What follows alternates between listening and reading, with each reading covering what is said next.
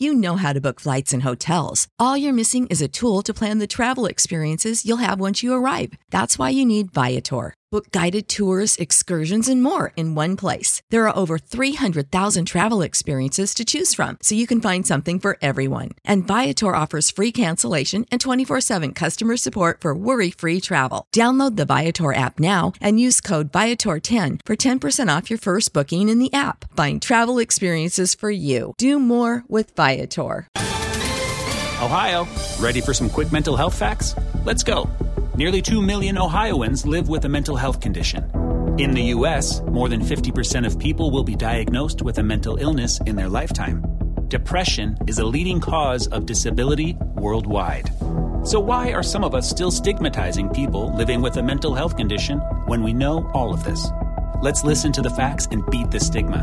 Ohio, challenge what you know about mental health at beatthestigma.org.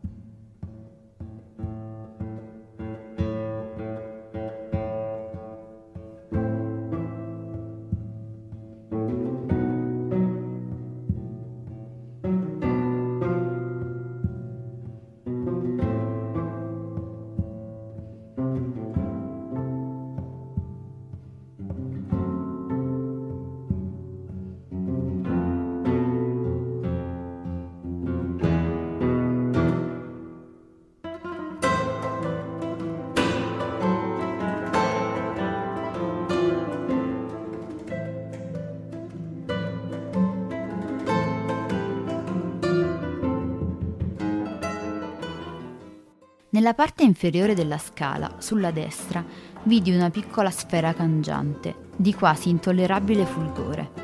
Dapprima credetti ruotasse, poi compresi che quel movimento era un'illusione prodotta dai vertiginosi spettacoli che essa racchiudeva. Il diametro dell'Aleph sarà stato di 2 o 3 centimetri, ma lo spazio cosmico vi era contenuto, senza che la vastità ne soffrisse. Ogni cosa, il cristallo dello specchio, ad esempio, era infinite cose, perché io la vedevo distintamente da tutti i punti dell'universo. Vidi il popoloso mare, vidi l'alba e la sera, vidi le moltitudini d'America, vidi un'argente ragnatela al centro di una nera piramide, vidi un labirinto spezzato, era Londra. Vidi infiniti occhi vicini che si fissavano in me come in uno specchio. Vidi tutti gli specchi del pianeta e nessuno mi riflette. Vidi in un cortile interno di via Soler le stesse mattonelle che trent'anni prima avevo viste nell'andito di una casa di Fray Bentos. Vidi grappoli, neve, tabacco, vene di metallo, vapor d'acqua, vidi convessi deserti equatoriali e ciascuno dei loro granelli di sabbia. Vidi ad Inverness una donna che non dimenticherò. Vidi la violenta chioma, l'altero colpo. Vidi un tumore nel petto vidi un cerchio di terra secca in un sentiero, dove prima era un albero. Vidi in una casa di Adrogué un esemplare della prima versione inglese di Plinio, quella di Philemon Holland. Vidi contemporaneamente ogni lettera di ogni pagina.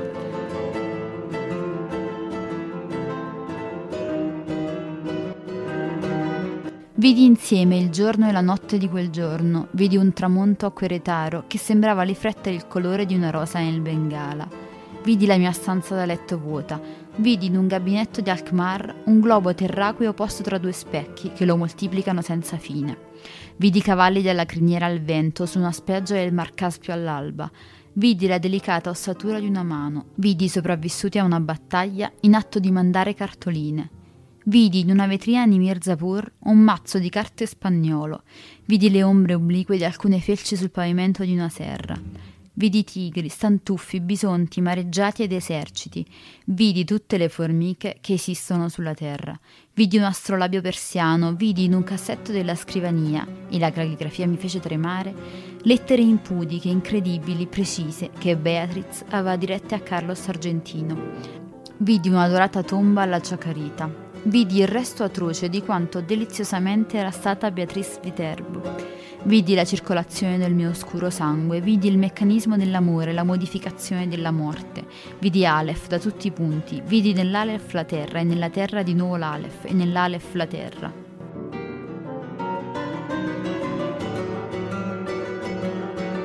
vidi il mio volto e le mie viscere, vidi il tuo volto e provai vertigine e piansi, perché i miei occhi avevano visto l'oggetto segreto e supposto, il cui nome usurpano gli uomini, ma che nessun uomo ha contemplato, l'inconcepibile universo. Sentii infinita venerazione, infinita pena.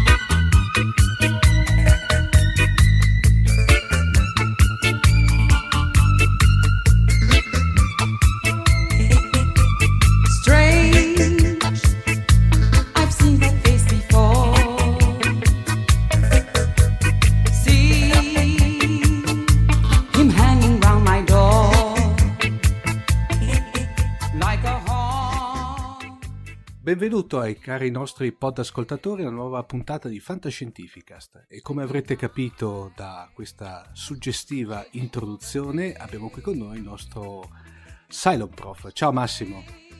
Ciao, ciao Omar, buonasera, buongiorno, buonanotte, eccetera, eccetera, come al solito, no? dalla temporalità del podcast a tutti i nostri ascoltatori. Massimo, una puntata estremamente particolare questa, vero?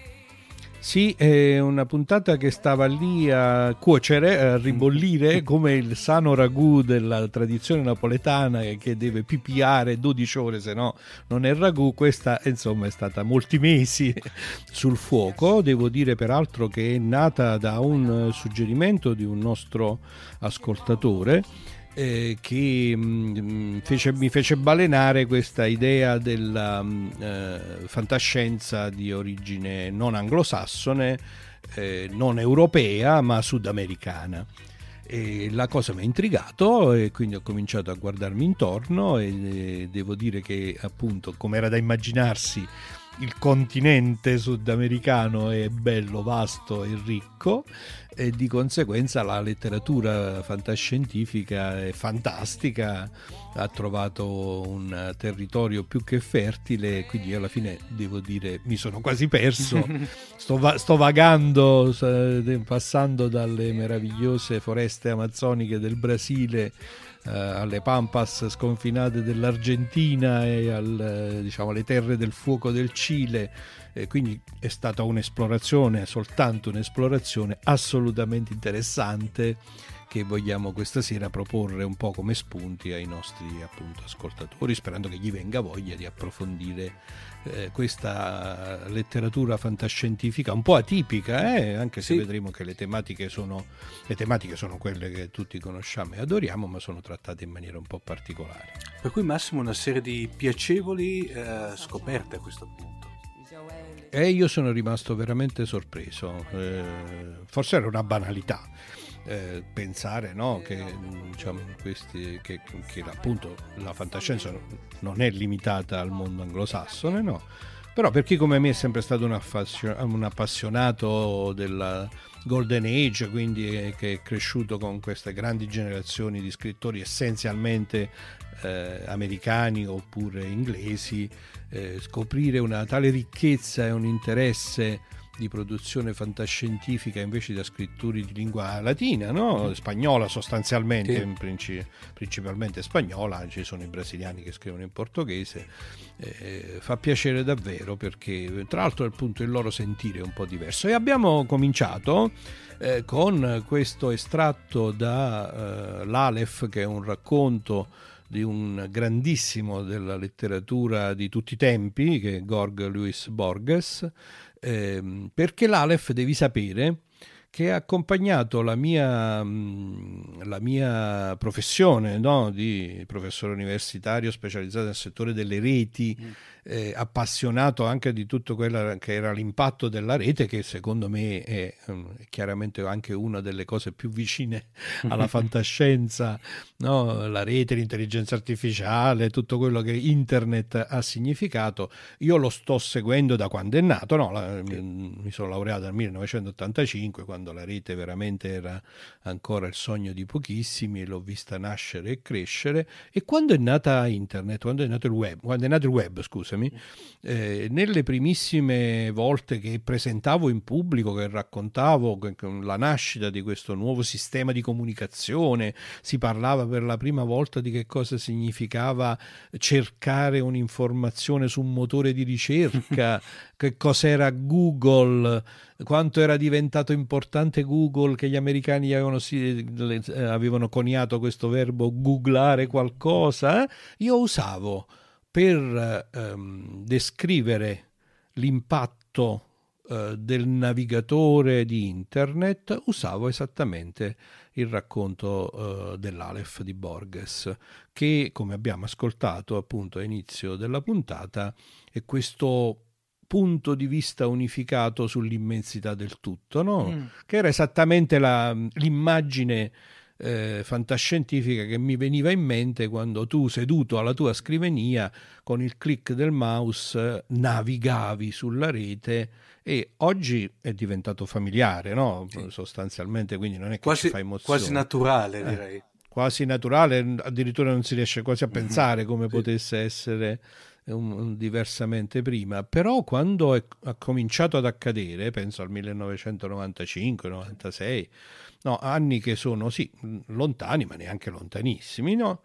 Eh, allora veramente era un'impressione questo fatto che tu ti sedevi allo schermo e viaggiavi nel mondo, raggiungevi tutto questo universo di punti di vista differenti.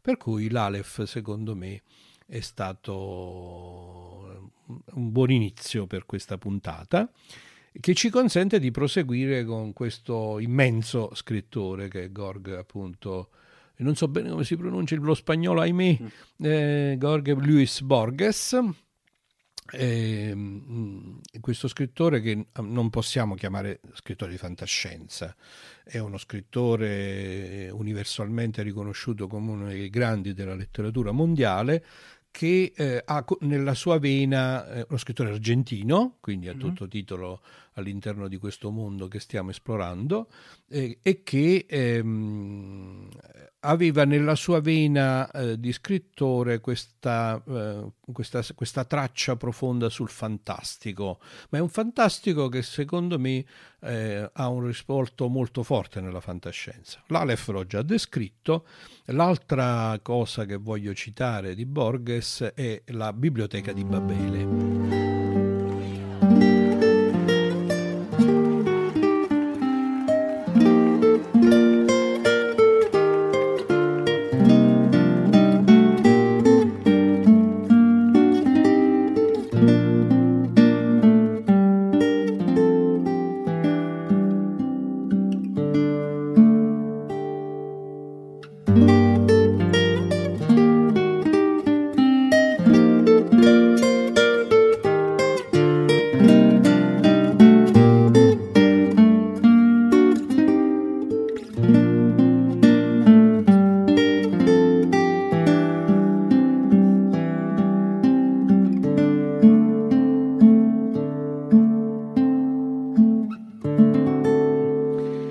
Biblioteca di Babele è un'idea, è un'immagine che è assolutamente fantascientifica perché eh, in questo altro racconto breve Borges immagina un universo che è sostanzialmente una biblioteca.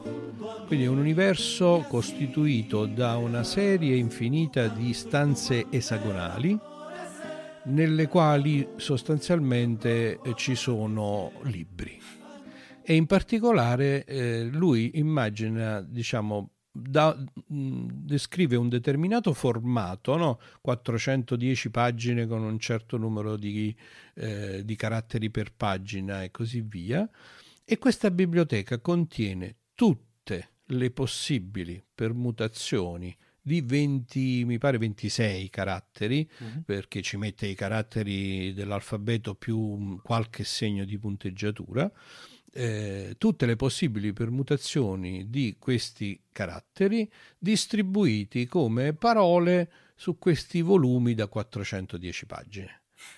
Ora, se ti fermi a pensarci un secondo, sì. questo vuol dire che in questa biblioteca, che poi è la cosa che appunto Borges, diciamo, nel racconto fa venire fuori mano a mano che, che descrive questo, che lui descrive proprio come un universo alternativo, mm-hmm. Questo, questa biblioteca contiene praticamente tutti i possibili libri che sono stati scritti e tutti quelli che si scriveranno. In effetti.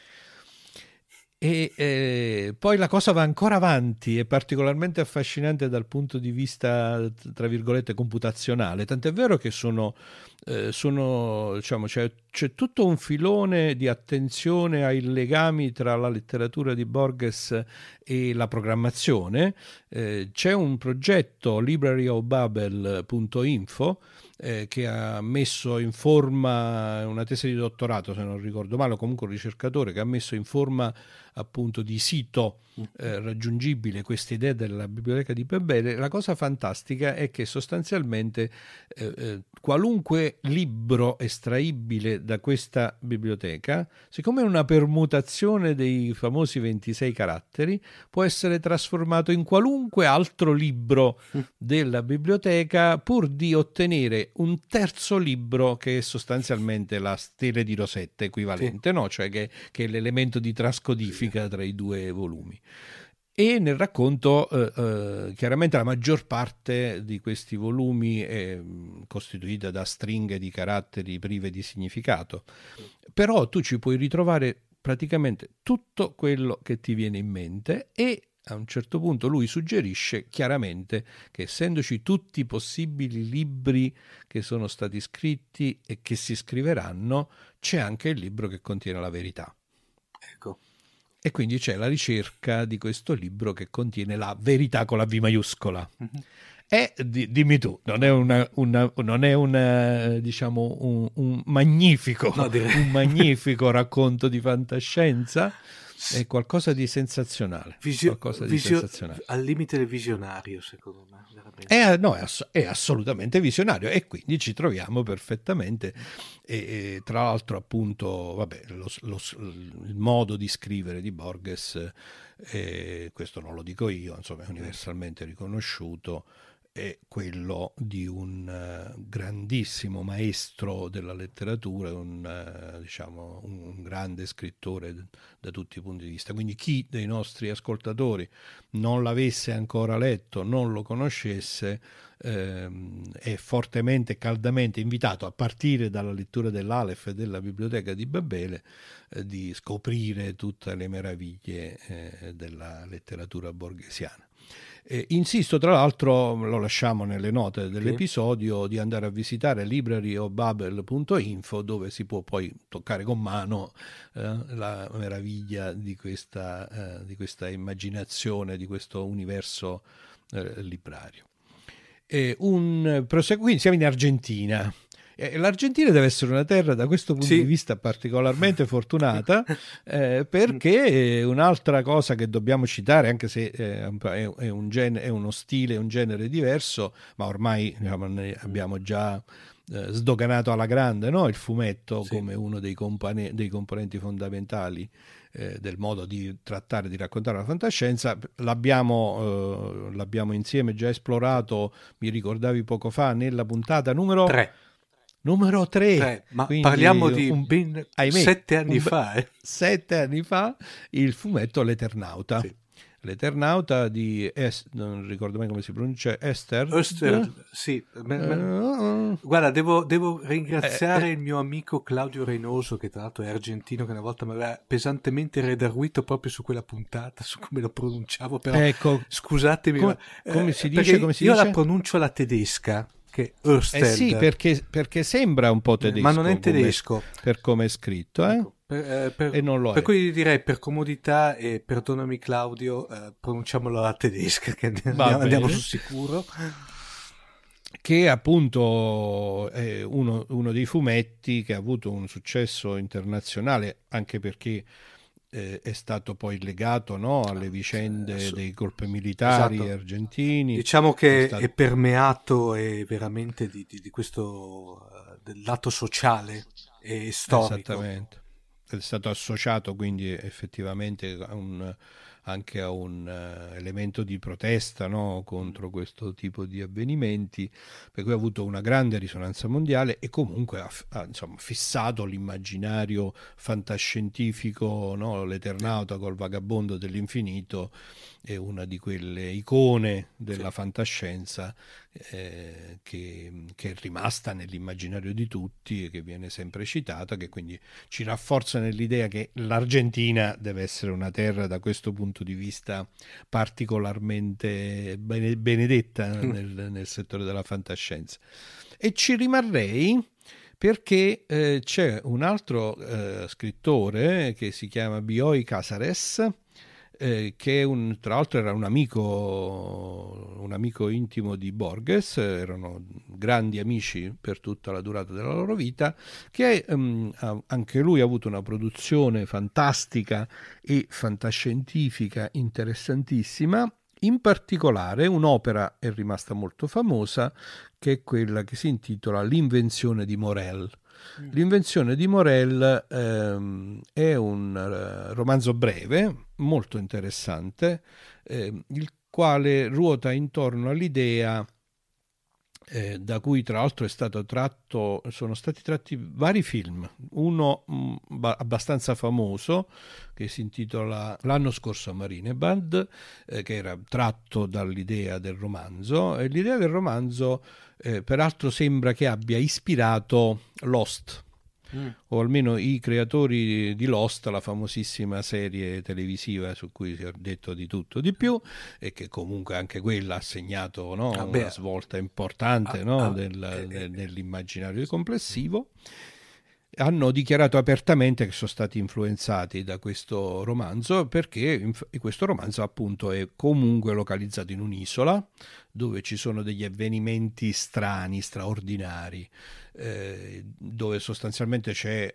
non un, naufrago, non un, naufrago, ma una persona che ha scelto di andare su quest'isola immag- eh, immaginando che fosse, che fosse un'isola solitaria, dove invece scopre eh, degli accadimenti strani, vede comparire dei gruppi di turisti che però si comportano come se lui non ci fosse, come se non lo vedessero. Eh? Insomma, da cosa nasce cosa e c'è una esplorazione di questa eh, idea di un'invenzione particolare, l'invenzione di Morel, la quale fondamentalmente è, è, è, sottende all'idea di riprendere la vita. Uh-huh e renderla eterna in questa ripresa. Come, no, Morella fa, ha inventato un apparecchio per il quale riprende quello che accade nella realtà come se fosse una ripresa cinematografica, ma questo dispositivo poi è in grado di farlo riaccadere. Per cui lui, lui cristallizza il tempo, uh-huh. no? letteralmente nel racconto, nel romanzo, eh, lui svela i suoi ospiti che li ha invitati su quell'isola a trascorrere una settimana perché doveva essere la settimana più bella della loro vita e che sarebbe trascorsa eternamente, sempre mm. ripetuta e, e in realtà rivissuta realmente. Mm. Eh, e poi mano a mano che si va avanti nella storia, eh, lo, lo, dico perché insomma, anche se è un po' uno spoiler, ma eh, la, la, bellezza sta nella lettura piuttosto che nell'idea in sé, eh, in realtà si scopre che eh, effettivamente quei momenti vengono rivissuti eternamente come se fossero quelli originali. Però l'originale, le persone originalmente riprese, è come se perdessero la loro consistenza e quindi di fatto muoiono. Quindi questa ripresa e queste, questo congelare dell'istante nell'eternità contemporaneamente decreta la fine dell'originale. La cosa bellissima è che nel racconto questo naufrago originario, questo, questo, turista diciamo, che era andato sull'isola perché voleva stare solo, eccetera, eccetera, naturalmente si innamora di una delle persone che vede all'interno di questa, che poi scopre essere questa eterna riproduzione, no? che ogni mm. settimana si ripete uguale eh, sulla base dell'invenzione di Morel e lui a quel punto parte alla ricerca dell'invenzione di Morel perché vuole trovare un modo per entrare in quel sogno, in quella ripetizione, altrimenti non può restare che a guardare quel che accade. Anche qui, mh, mm, diciamo, spero di essere stato abbastanza eh, chiaro nel racconto, anche qui siamo di fronte a un'opera estremamente interessante dove ci sono appunto questi, tutti, tutta una serie di temi che sono sì raccontati anche nella visione un po' fantastica, però che hanno alle spalle una robusta e solida intelaiatura fantascientifica, in fondo è un'invenzione, no? l'invenzione di modelli. Come ti dicevo, sono stati tra l'altro tratti dei film che hanno avuto, uno in particolare, questo l'anno scorso a Marinebad, ha avuto, un, diciamo, non direi successo in senso stretto perché era girato in forma sperimentale, c'è un grande successo di critica, è stato considerato un'opera particolarmente interessante. Un, un film di nicchia, mm. diciamo. Eh, di un, sì, una palla clamorosa, mm. diciamo, avrebbero detto.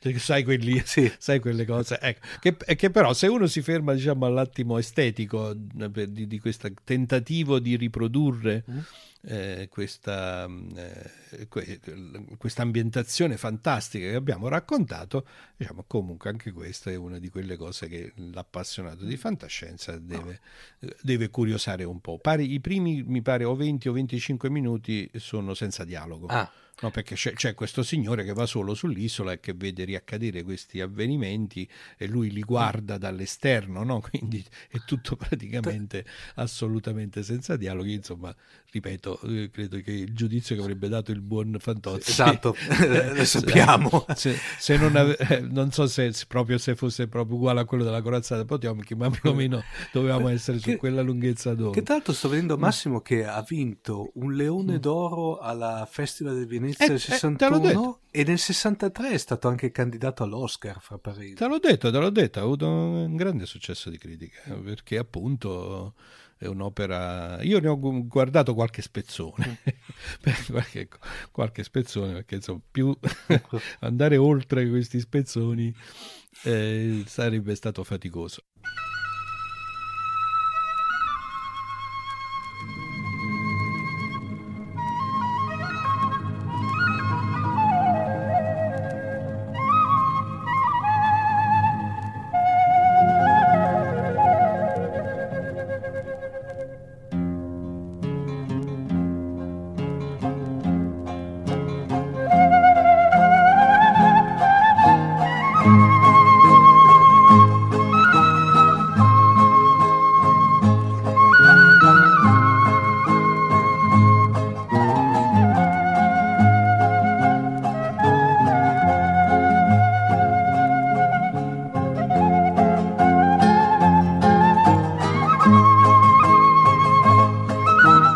Adesso, da questo momento in poi, eh, beh, quindi abbiamo parlato di Borges, abbiamo parlato dell'Eternauta, abbiamo parlato di Bioi Casares, de, che sono dei comunque appunto punti di riferimento indiscussi e ormai dei classici no, della fantascienza, tutto in Argentina.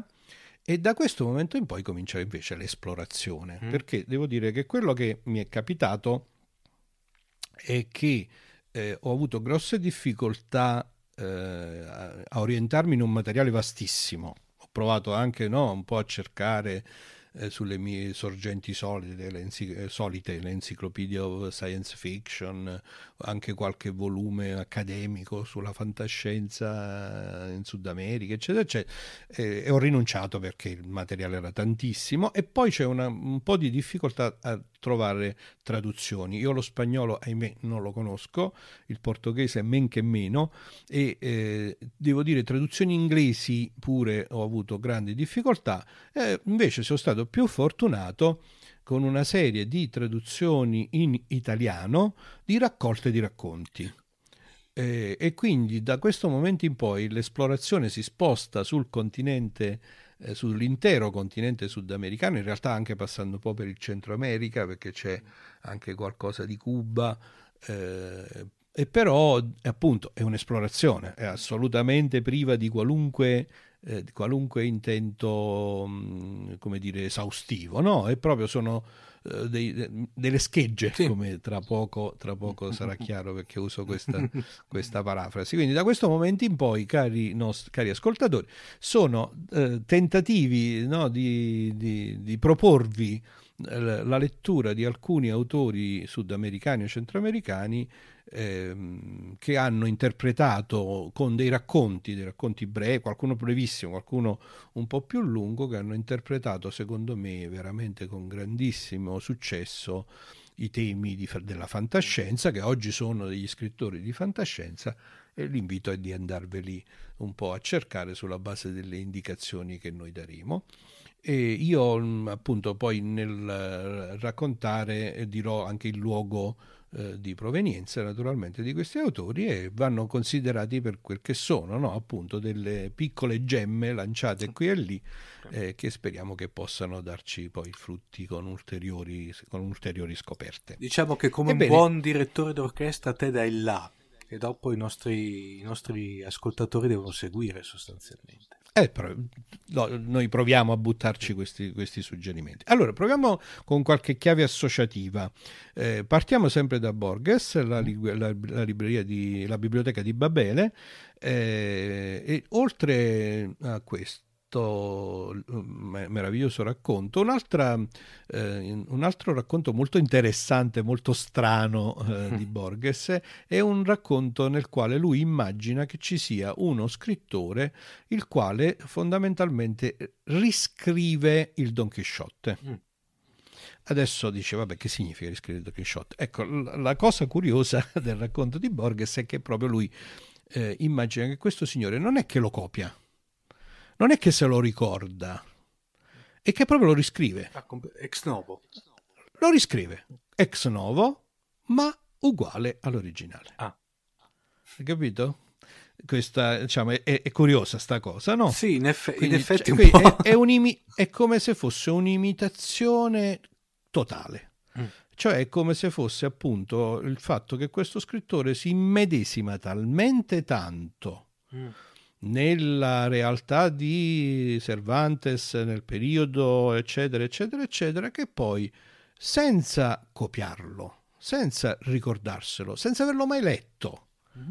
lo riscrive così come è stato scritto da Cervantes lasciando immaginare addirittura che questa cosa possa come dire essere un po' uh, l'origine di universi paralleli mm. no? Bene a partire da questo racconto, un signore brasiliano di nome Fabio Fernandes eh, ha scritto eh, un racconto di fantascienza che si intitola L'imitatore, il quale parte esattamente dal diciamo, eh, racconto di Borges, cioè eh, il protagonista dell'imitatore ehm, scopre a un certo punto che qualcuno ha cominciato a copiare quest'idea di Borges, nel senso che riscrive dei libri senza copiarli, ma rigenerandoli esattamente come sono stati scritti. Mm, chiaro. E prosegue nel, cioè, il racconto, eh, prosegue nell'indagine per cercare di capire ma chi è che lo fa, ma perché lo fa. Eh, in eh, una società del futuro nella quale eh, gli esseri umani hanno sviluppato, è, è, molto interessante anche un parallelo con le nostre attuali tendenze. L'umanità ha sviluppato delle intelligenze artificiali eh, alla Siri, diciamo, no? uh-huh. alla Google Assistant, cioè delle intelligenze artificiali che sono abbastanza efficienti in alcuni compiti meccanici, eh, che però chiaramente non, eh, sono lontanissime dall'idea che noi abbiamo effettivamente di intelligenza, sono degli assistenti virtuali eh, molto molto limitati nelle loro, nelle loro performance che però sono diventati parte della, della vita uh-huh. quotidiana.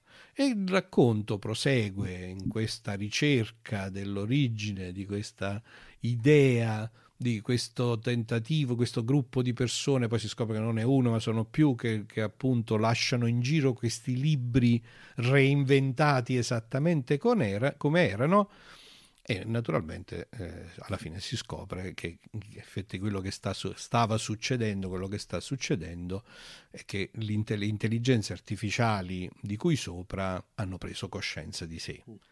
E non dico fino in fondo che cosa succede davvero, quindi non è uno spoiler, piuttosto è un cliffhanger che dovrebbe far venire voglia di recuperare questo eh, testo e di leggerlo perché devo dire che il finale è effettivamente sorprendente. Eh, ne approfitto per citare eh, quindi il, volume, il, eh, diciamo, il, racconto si intitola Limitatore di Fabio Fernandez, fa parte di una raccolta di racconti sempre di Fabio Fernandez pubblicata da Future Fiction che eh, è stata un'altra interessantissima e simpatica scoperta. Eh, noi in realtà Future Fiction no, la conoscevamo sì. già. Perché, perché eh, vai. Ricordiamo che Future Fiction è la casa editrice del nostro carissimo amico Francesco Verso, per cui che abbiamo peraltro incontrato sì. a, Strani, a Strani Mondi, no? esatto. è, una, è, uno dei, è, uno degli espositori di Strani Mondi. F- Future Fiction fa questa operazione molto interessante eh, di andare a recuperare fantascienza e eh, a pubblicare e tradurre in italiano fantascienza di autori di tutto il mondo.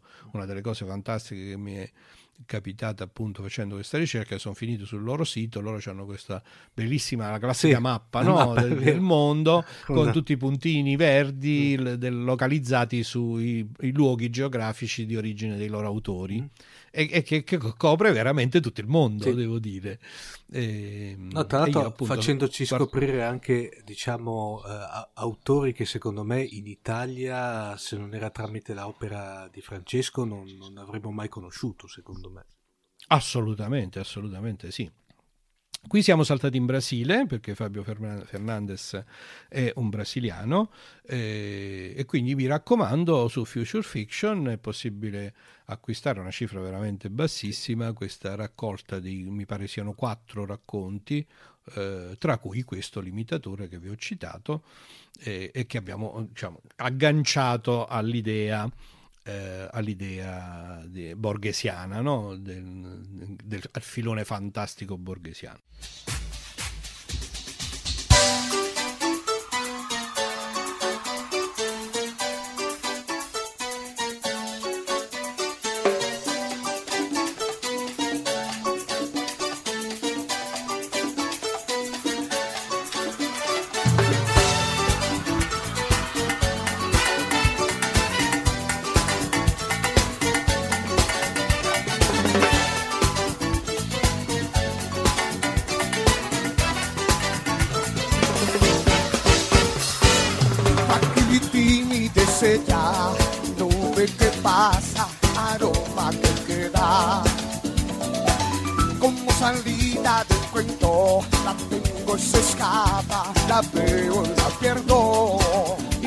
Continuità, sempre su Future Fiction, ho trovato uh, un'altra raccolta di racconti di un autore sudamericano che quindi ci fa restare sul continente di nostro interesse. Questa volta siamo in Messico con un autore che si chiama Pe- Pepe Rojo. Eh, spero che si pronunci così. Eh, che, chissà se Pepe Rojo significa pepe rosso. Sì, Pe- vabbè, Pe- Pepe Giuseppe sì. no, in realtà, no? Eh, ok. Rojo, chissà, sarà rosso.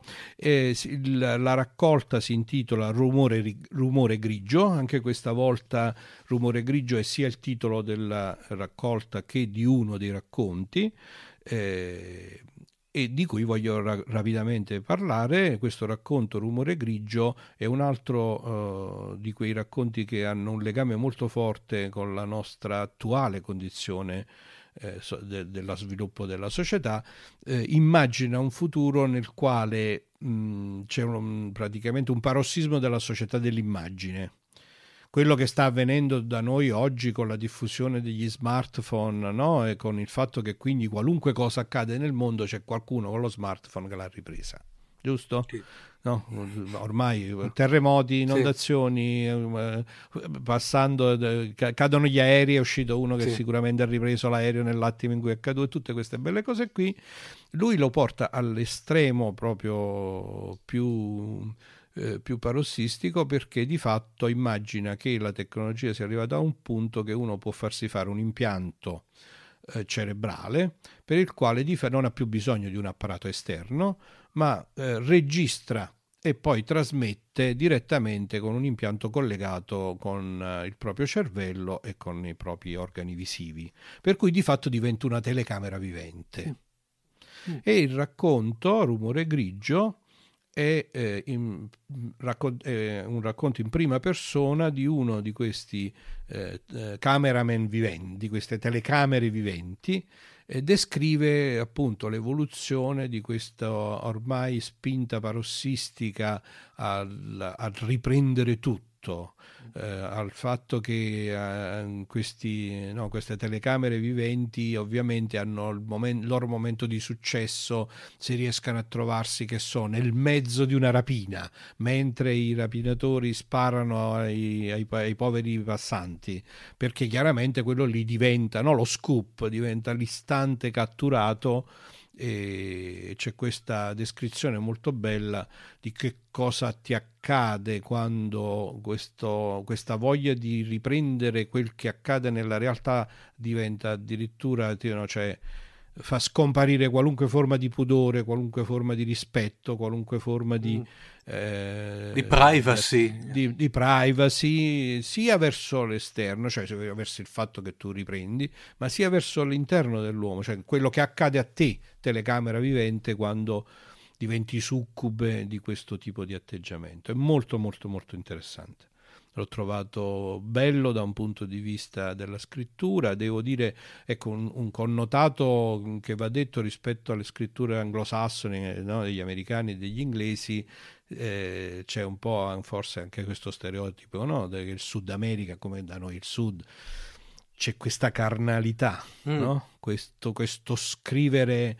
Eh, con le emozioni che traboccano. Fisico, immag- si può dire? Eh, fisiche esattamente, con delle immagini che addirittura poi eh, no, a volte sono intrise di, di carnalità, di sangue, di, eh, di muscoli, di, di pelle, no, di, queste emozioni molto molto molto forti che trapelano nella scrittura, nel modo di guardare alle cose, che ho trovato un po' come un filo conduttore di molti di questi racconti,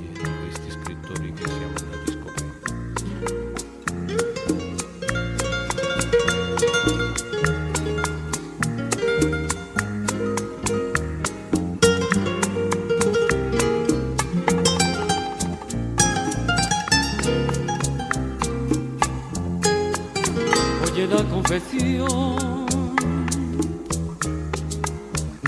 de mi secreto nace de un corazón que está desierto.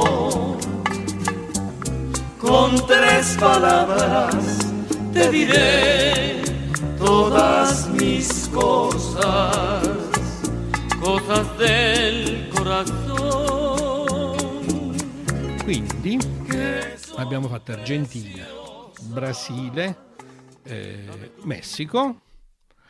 A questo punto possiamo saltare, quindi abbiamo identificato anche appunto le produzioni, no? Borges, Bioy Casares, L'Eternauta sono nella grande letteratura, si trovano in tantissime edizioni, sì. facilissime da reperire in traduzione italiana. Future Fiction ha curato queste due raccolte quella di Ferran- Fernandez eh, l'imitatore e questa di Pepe Rojo eh, il rumore grigio e adesso saltiamo nell'ultima eh, fonte eh, da cui ho tratto ispirazione per questa nostra puntata sudamericana eh, che è una raccolta di racconti tradotti in italiano eh, intitolata Schegge di futuro la quale, ah no, in realtà ce ne altre due. Eh, quindi saltiamo su Schegge di Futuro. Schegge di Futuro è una raccolta disponibile gratuitamente sulla rete, sul sito letturefantastiche.com, eh, che è appunto una scelta di racconti di autori eh, sudamericani eh, di, eh, di, fantascienza. E, mm, quindi la raccomando ai nostri, ai nostri, ascoltatori perché appunto la si ritrova gratuitamente sulla rete ed è effettivamente una bella raccolta di eh, racconti molto interessanti. Ce ne sono circa una decina di autori che vanno da appunto Argentina, Messico, eh, abbiamo Uruguay, abbiamo il Cile, eh, abbiamo Cuba. Hey!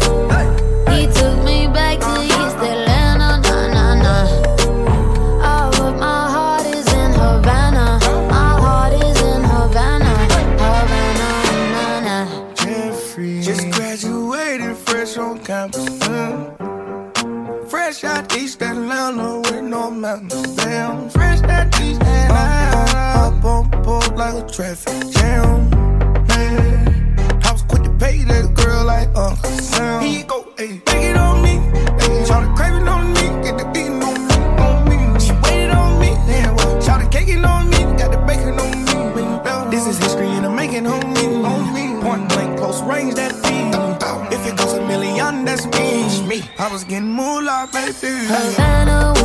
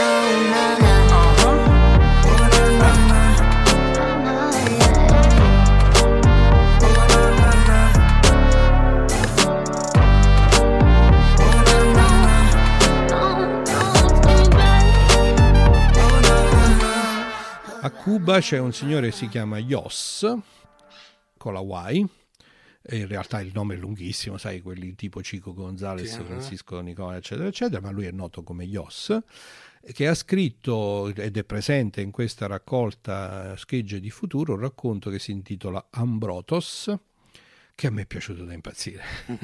e mi è piaciuto così tanto che eh, ho fatto mm, eh, diciamo, la follia di leggerlo integralmente, di registrarlo nella eh, sua versione integrale, non è un racconto lunghissimo naturalmente, e quindi diciamo in coda a questa puntata mh, mm, eh, aggiungeremo anche questa, questo mio tentativo di lettura di Ambrotos. Ambrotos ha come tema, il tema è complesso, eh, ci si ritrovano tantissimi aspetti della fantascienza eh, classica, come i viaggi iperspaziali, i mm. viaggi diciamo nella galassia, il naufrago nello spazio che poi viene salvato, l'immortalità, l'incontro con gli alieni. Eh, pianeti impossibili in cui sopravvivere. È veramente un racconto molto bello, molto intenso, eh, che mh, prende tutte queste tematiche che ho detto e le miscela con un taglio, devo dire, Yosse cubano, come dicevo. Eh, questo taglio è un po' più simile alla scrittura de- anglosassone, alla scrittura americana, cioè, si sente di meno questa vena eh, di cui parlavo prima, eh, però il racconto è veramente, veramente molto bello. Dopodiché, sempre in schegge di futuro, devo dire ci stanno tante altri, eh, altre piccole gemme. Eh, c'è un racconto di apertura di Claudia De Bella, il cognome eh, diciamo, e il nome sono sì. evidentemente di origini italiane. Claudia De Bella è un'argentina, infatti l'Argentina è una terra che ha con l'Italia un legame fortissimo, sì. io ci sono stato, eh, letteralmente più di metà della popolazione ha diretto dirette, dirette Ma... ascendenze italiane e collegamenti con l'Italia continui. Ne so qualcosa perché parte della famiglia Serafini è in Argentina. Cui... Vedi? No, no, ma davvero io sono rimasto colpitissimo perché quando sono stato lì ogni volta che incontravamo qualcuno effettivamente aveva sempre un parente italiano o addirittura eh, i suoi genitori erano italiani e così via. Claudia De Bella ha scritto questo racconto, Umidità si intitola nella sua versione italiana, sulla telepatia eh, e anche qui si ritrovano i temi, eh, molti temi classici, l'incontro con gli alieni, l'effetto che può avere sull'umanità l'incontro con razze aliene che sono dotate in parte di poteri telepatici e quello che succede eh, quello che succede sostanzialmente in termini di reazione. Si immagina che ci sia un, dire, un, una società del futuro nel quale ci sono dei terapisti dotati di queste capacità telepatiche sviluppa il tema di eh, questo rapporto tra la terapista e un uh, soggetto eh, patologico uh, che poi si scoprirà la patologia derivata comunque dall'incontro con gli alieni anche questa insomma è una tematica trattata in maniera estremamente interessante. E ci sono poi racconti appunto di autori messicani non, ovviamente non li voglio né li posso eh, citare tutti, dico solo che la lettura complessiva della, mh, dell'antologia è veramente interessante, veramente simpatica e quindi la raccomando ai nostri ascoltatori.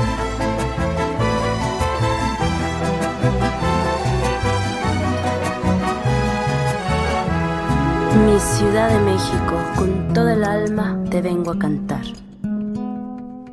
Mexicana hermosa, ciudad consentida, no te apagues nunca, que siga la vida, que tu noche se cubre de estrellas, de alegrías y viejas leyendas. No te pongas triste, que te cuide el cielo que esta noche eterna te viene a cantar tu pueblo. No te apagues nunca, que tus ojos negros son la llama inquieta, dulce ardor en mi consuelo. Eh, ho scoperto un autore che si chiama Alberto Cimal che è stato tradotto da una casa editrice eh, salernitana eh, che voglio citare. Mm, mi, datemi giusto un secondo perché non voglio commettere errori, è un nome un po' eh, complesso. Mm, si chiama Aircoris. Eh, lasciamo il link nella, sì, nella... le note nelle, nelle, note della puntata, eh, questa casa editrice salernitana ha tradotto questa raccolta di racconti per l'ennesima volta di Alberto Cimal eh, si intitola Nove, la raccolta di racconti. All'interno di questa raccolta di racconti, tutti molto belli, ce n'è uno fantastico che si intitola Si è smarrita una bambina. Il racconto Si è smarrita una bambina è veramente favoloso. L'idea è questa. Per una serie di circostanze, eh, una ragazza, una bambina, eh, manda, scopre un libro che è stato scritto da un'autrice russa ai tempi dell'Unione Sovietica. Mm. Quindi prima della caduta del muro, prima, prima della dissoluzione, diciamo, della, eh, dell'Unione Sovietica e così via. E questa bambina, eh, talmente che gli piace questa storia, mm.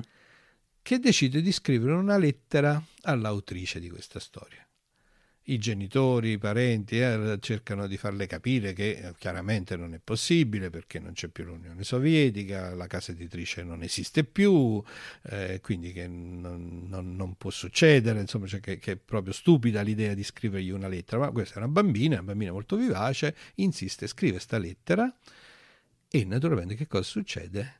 Che l'autrice le risponde ecco. e le risponde dall'Unione Sovietica forza. E da qui nasce un racconto bellissimo che evolve so, su questa linea straniante di questo dialogo tra no, i, parliamo tra l'altro epistolare tra eh, l'altro giusto? un contratto epistolare poi, che poi si trasforma in un contatto vero la bambina a un certo punto viene invitata vince un premio e viene invitata ad andare in Unione Sovietica. Sovietica e per un, vabbè, appunto adesso sì. il racconto tra l'altro non è particolarmente lungo, mm. no? quindi se continuo così lo racconto sì. davvero nel dettaglio, va letto, va letto perché è qualcosa di fantastico. Eh, si è smarrita una bambina nella raccolta 9 di Alberto Cimal, pubblicato da edizioni Aircoris, eh, conclude secondo me più che degnamente questa nostra prima carrellata, prima avventura sudamericana eh, perché c'ha quella giusta, mh, quella giusta miscela di atmosfera fantastica, di eh, capacità di prendersi un po' in giro, di raccontare con un tono anche no, un pochino eh, tra il disilluso e il protagonista, in realtà è lo zio della bambina che racconta quello che succede. E, e, questo gioco stranissimo di specchi che forse ci riconduce un po' anche nelle atmosfere fantastiche borghesiane, di universi paralleli, di mondi che si incontrano. A me è venuto in mente Fringe. Sì. Mentre, lo, quando, mentre lo leggevo, no? Perché eh, cioè, un è un'ambientazione di quel tipo. No? Ma mi viene in mente da, da, come me lo scrivi un po' sì. tipo, mi viene in mente, sai tipo quegli episodi di ai confini della realtà. Sì, quelle... sì, sì, sì, ma sai Fringe, ti ricordi sì, che sì. Fringe ci sta il fatto che appunto eh, il, il, come si chiama, il dottor Bishop no? sì, sì. Va, va, nell'universo parallelo per ritrovare suo figlio sostanzialmente, no? perché c'è questa, questa, simmetria a specchio dove i due mondi sono simili ma non identici. Uh-huh. No? E quindi c'è questa, questo incrocio tra due realtà che sono sottilmente differenti. Sì. Eh, in Fringe no, la cosa veniva evidenziata col fatto che quando passavi nell'universo parallelo c'erano i dirigibili no? invece degli aerei. Sì, sì eh, che, dava, che, che, ti facevano accorgere che stavi nell'altro universo.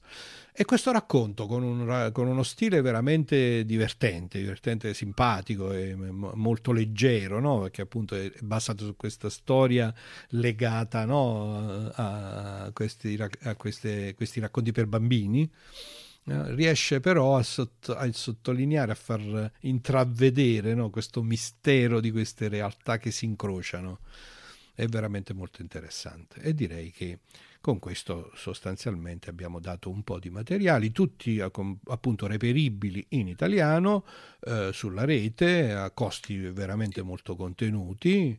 Eh, quindi io invito i nostri ascoltatori a, fare, a farmi compagnia, magari stimolati da questa nostra puntata, a farmi compagnia in questa scoperta del continente sudamericano dal punto di vista fantascientifico.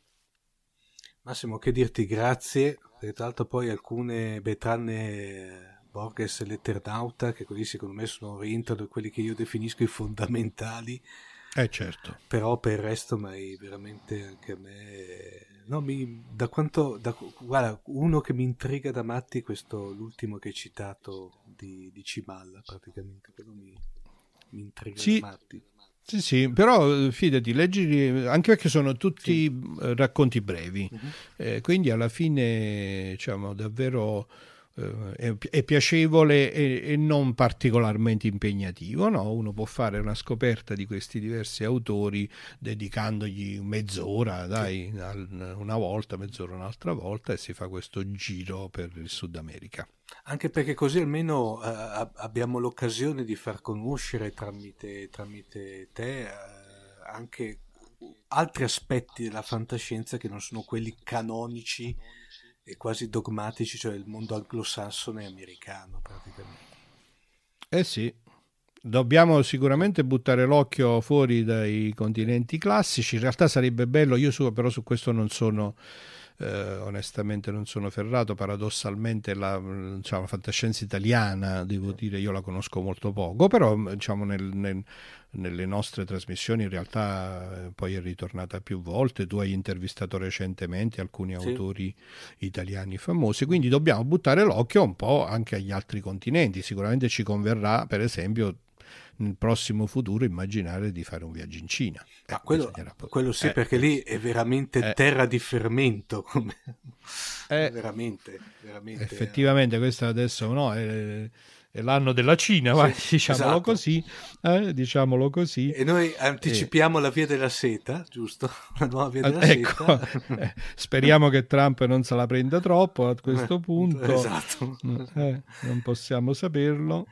Eh, io sto cercando perché la memoria mi, ehm, la memoria mi tradisce sempre. Ecco, sta, l'ho trovato. Volevo ringraziare comunque in diretta anche eh, il, no, il, nostro ascoltatore che in realtà è stato eh, il, il, seme originale, no? quello che mi ha fatto venire la voglia e l'idea di fare questa carrellata sudamericana che è Enrico De Anna Ciao Enrico. Oh, tanto, eh, salutiamo che tanto è un membro attivo della nostra community Telegram. Esatto. Esattamente, perché poi è da una conversazione con lui che era nata quest'idea eh, di approfondire un pochettino la letteratura fantascientifica sudamericana. Bene Massimo. Omar, che dire? Alla prossima. Alla prossima grazie ancora. Ciao. Ciao, ciao a tutti.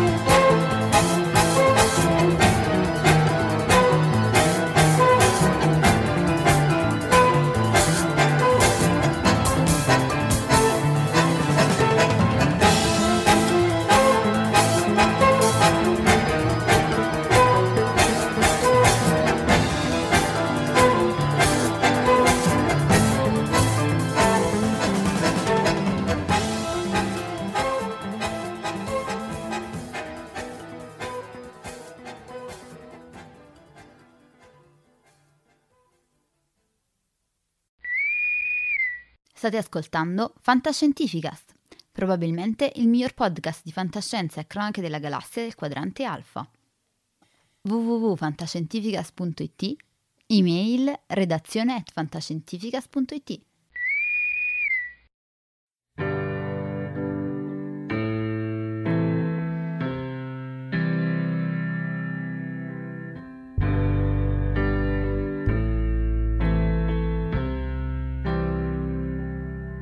I just wanna go to work and get back home and be something. I just wanna fall in line and do my time and be something. Well, I just wanna prove my worth on the planet Earth and be something. I just wanna fall in love, and not fuck it up, and feel something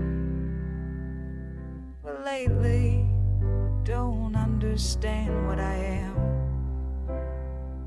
Treated as a fool, not quite a woman or a man. Well, I don't know, I guess I don't understand. Ambrotos. Per Elena, la mia cosmonauta intergalattica immortale.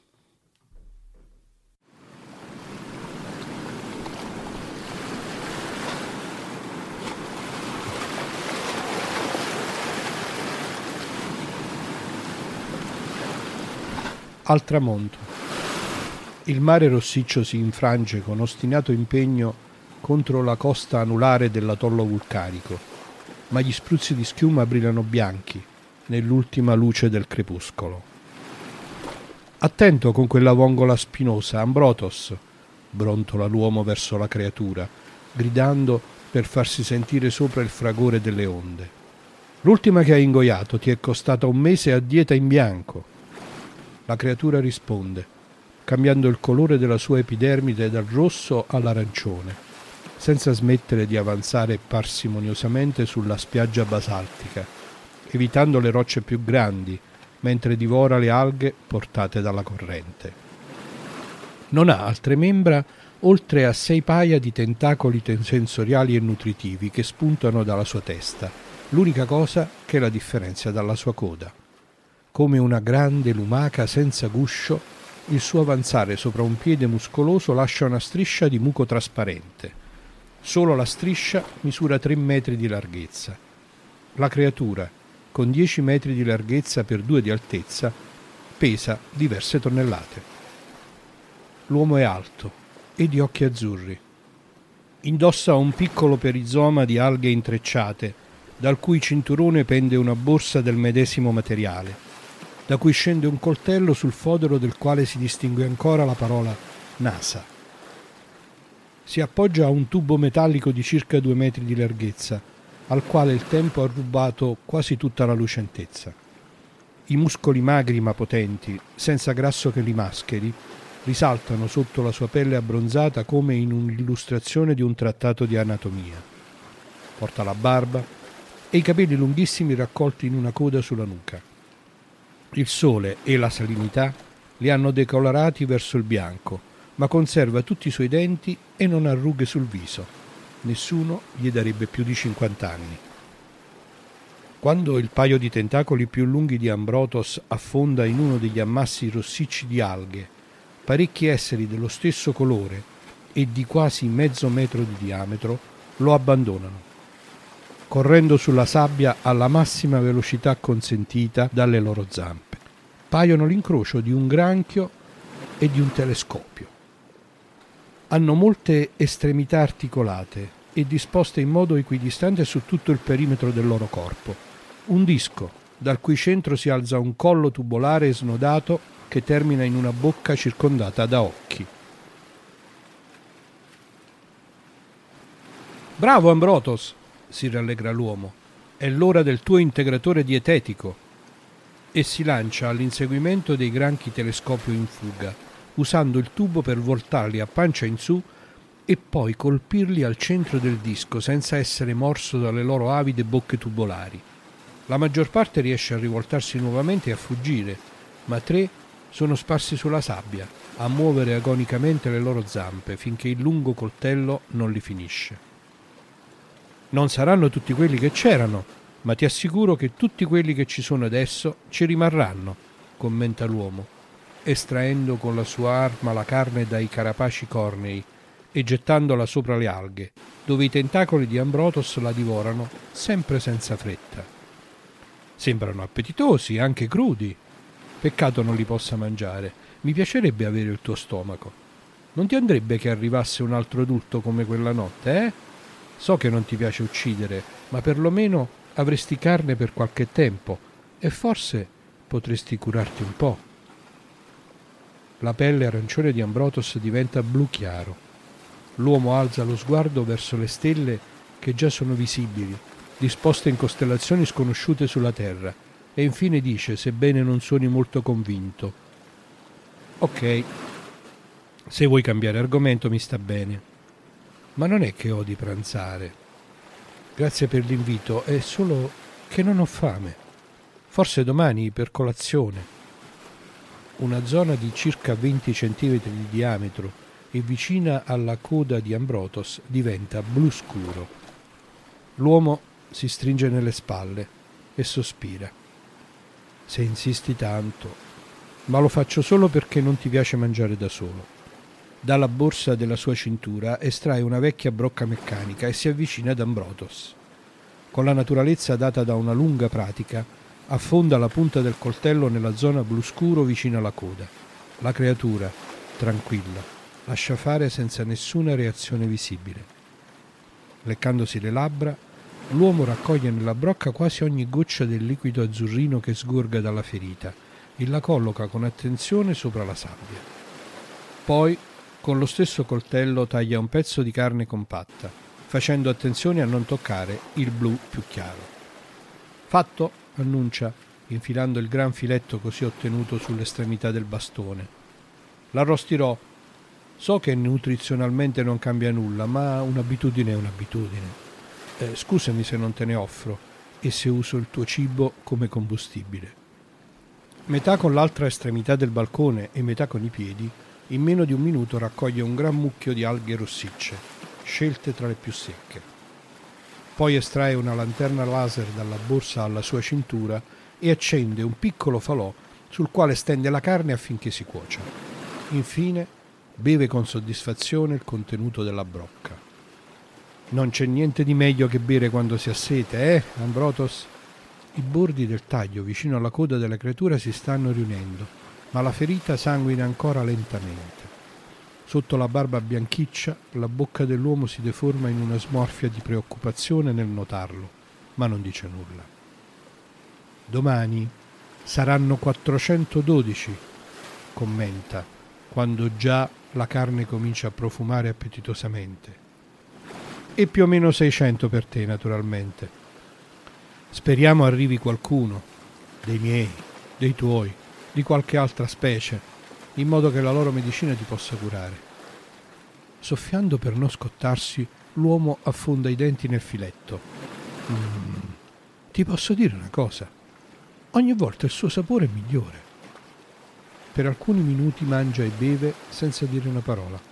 Quando finisce, si lascia cadere di schiena sulla sabbia nerastra, incrocia le braccia dietro la nuca e rimane a guardare le stelle. Sì, già so che di notte è più prudente allontanarsi dal mare e che tu vuoi che continui a leggerti Anna Karenina. Batte sulla sua borsa. Ma a volte ritardare il piacere poi lo duplica. In breve, lasciami star qui un momento, vuoi? Sono belle le stelle, eh? A casa mia, in Nevada, mi piaceva sdraiarmi sull'erba del giardino a guardarle e imparare il loro nome. Anche qui Nonostante non sappia neppure qual è il mio sole, ho battezzato alcune costellazioni. Sospira e alza il bastone metallico puntando verso una delle più brillanti. Lì c'è il razzo, 11 stelle. E quelle altre sei sono l'ornitorinco. E queste sette, che sembrano una falce, si rimette in piedi con un salto, strizzando gli occhi per vedere meglio. Nella mezzaluna ora non ci sono sette, ma otto stelle. e una si muove lentamente.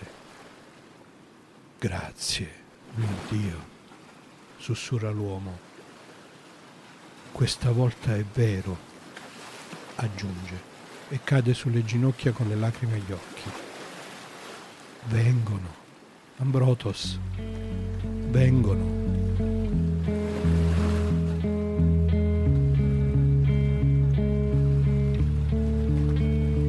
I wanna wake up with your weight by my side, and I wanna think that you look good as you rise, and I wanna turn to you, turn around by your side, and I wanna think, but not to say, let me face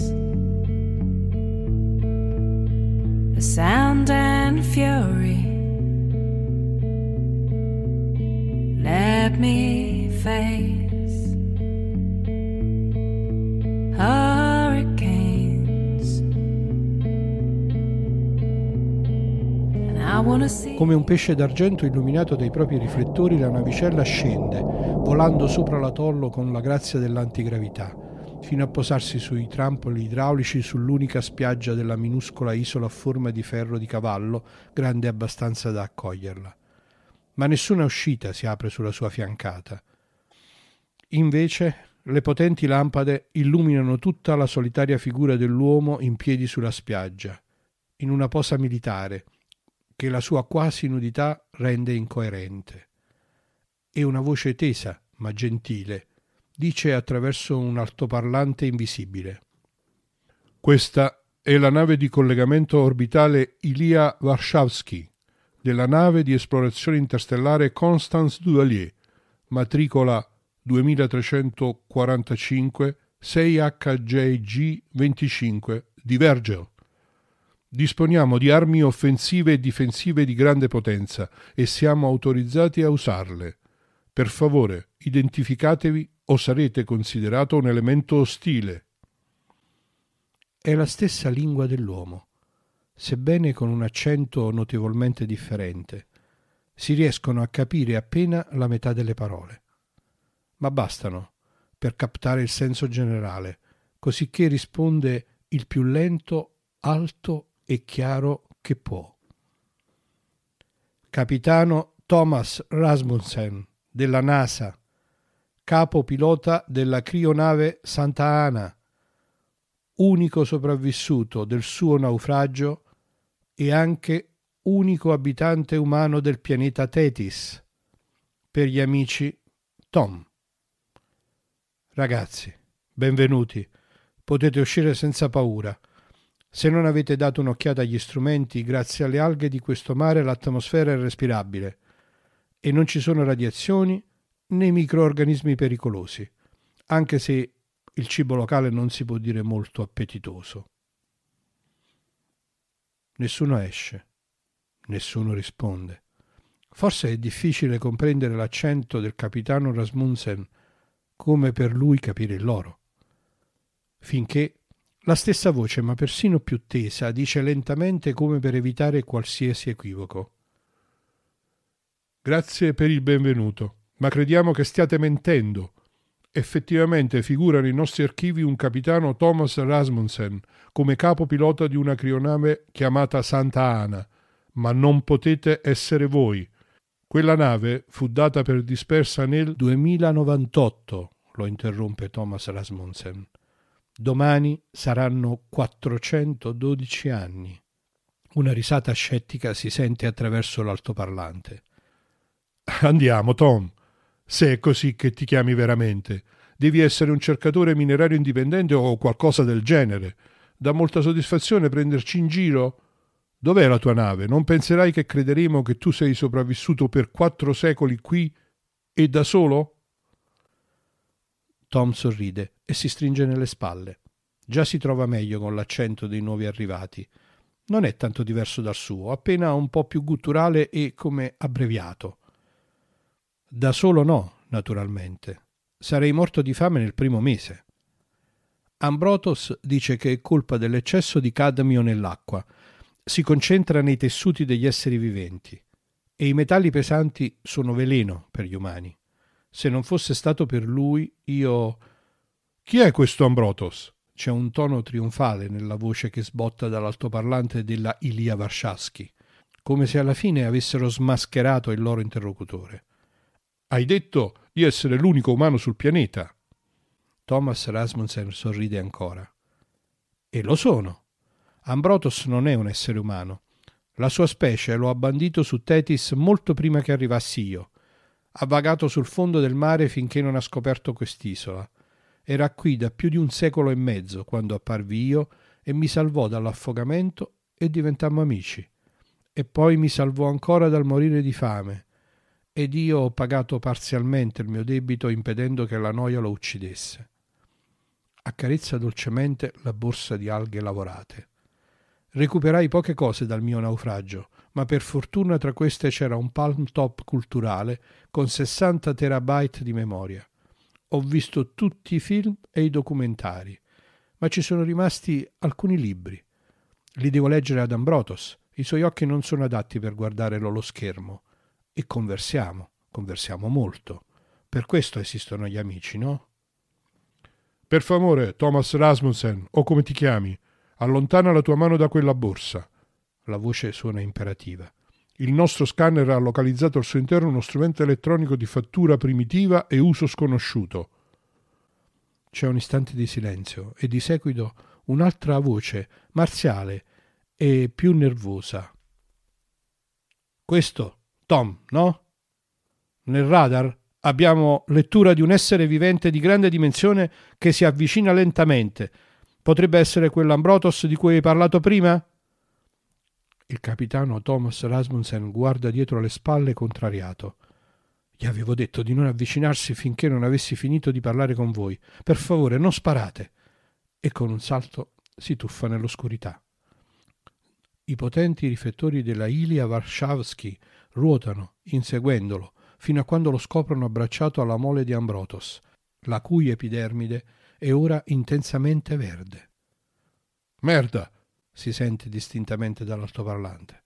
Che cazzo è quello?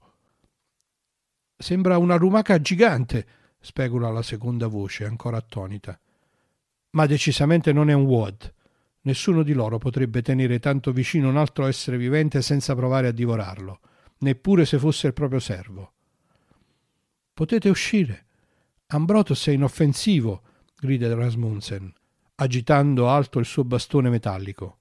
Che si fa? sussurra nell'altoparlante la seconda voce.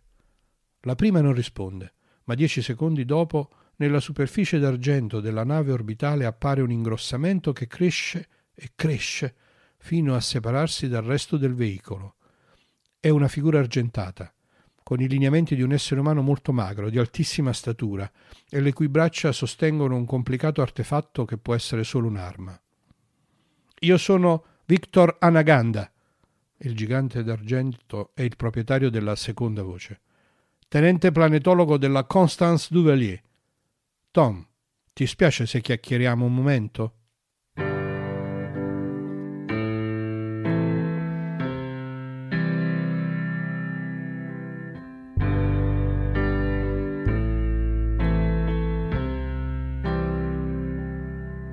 Just wanna go to work and get back home and be something. I just wanna fall in line and do my time and be something. Well, I just wanna prove my worth on the planet Earth and be something. I just wanna fall in love and not fuck it up and feel something lately don't understand what I am. Treated as a fool, not quite a woman or a man.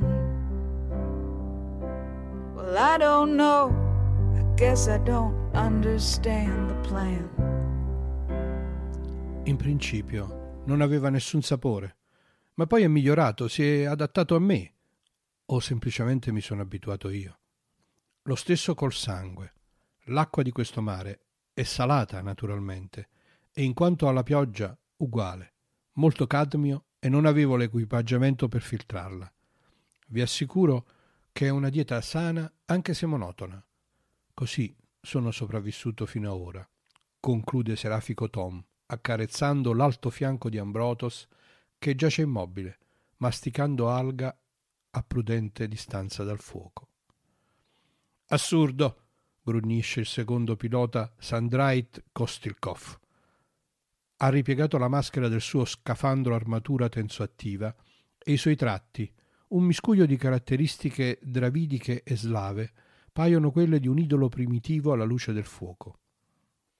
Ascolta, credi che poiché la nostra navicella ha il nome di uno scrittore di fantascienza russo del XX secolo, noi ci berremo questa storia?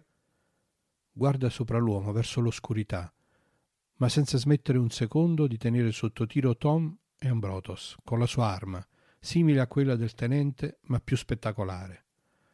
412 anni solo su un'isola con una lumaca immortale, mangiandoti la sua carne e bevendoti il suo sangue. Puah! E ancora puah! sputa con ostentata esagerazione.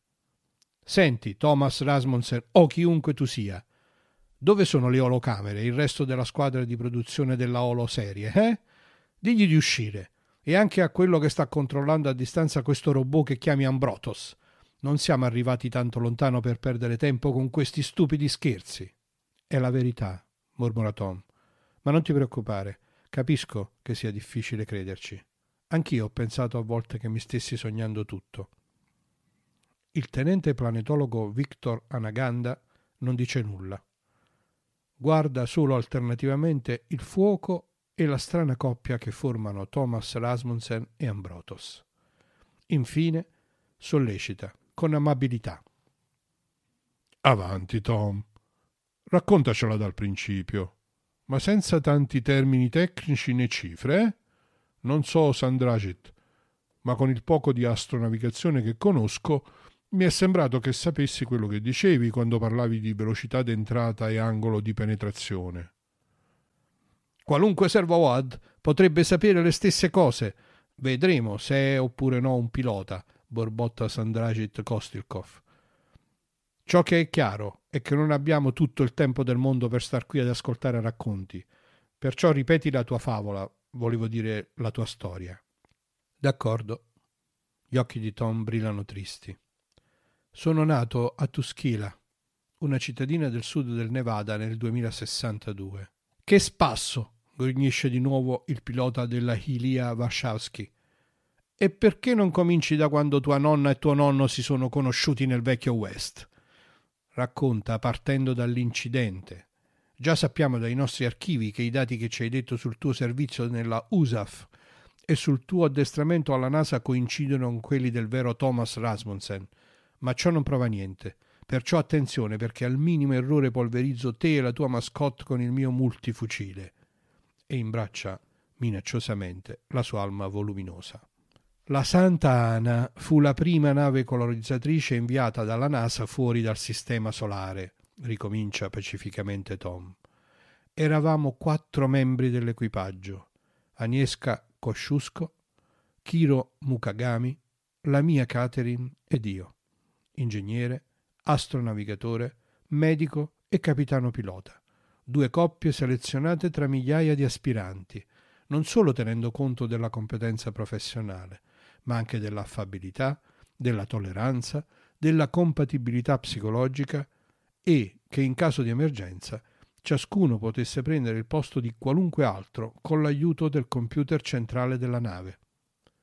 Nel compartimento di carico avevamo 5.000 persone in nicchie criogeniche e tutti i materiali per iniziare velocemente una colonia sul terzo pianeta di Proxima Centauri. Il viaggio doveva durare sei anni. Non arrivammo mai. Non appena uscimmo dalla nube di Oort nel sistema solare e il reattore Bussard non funzionava ancora a piena potenza, gli strumenti di bordo rilevarono forti anomalie magnetiche e gravitazionali. E poi impazzirono. Era come un vortice, che ci attraeva con forza crescente, e sebbene provammo a uscirne con i propulsori di posizione, alla fine ci intrappolò.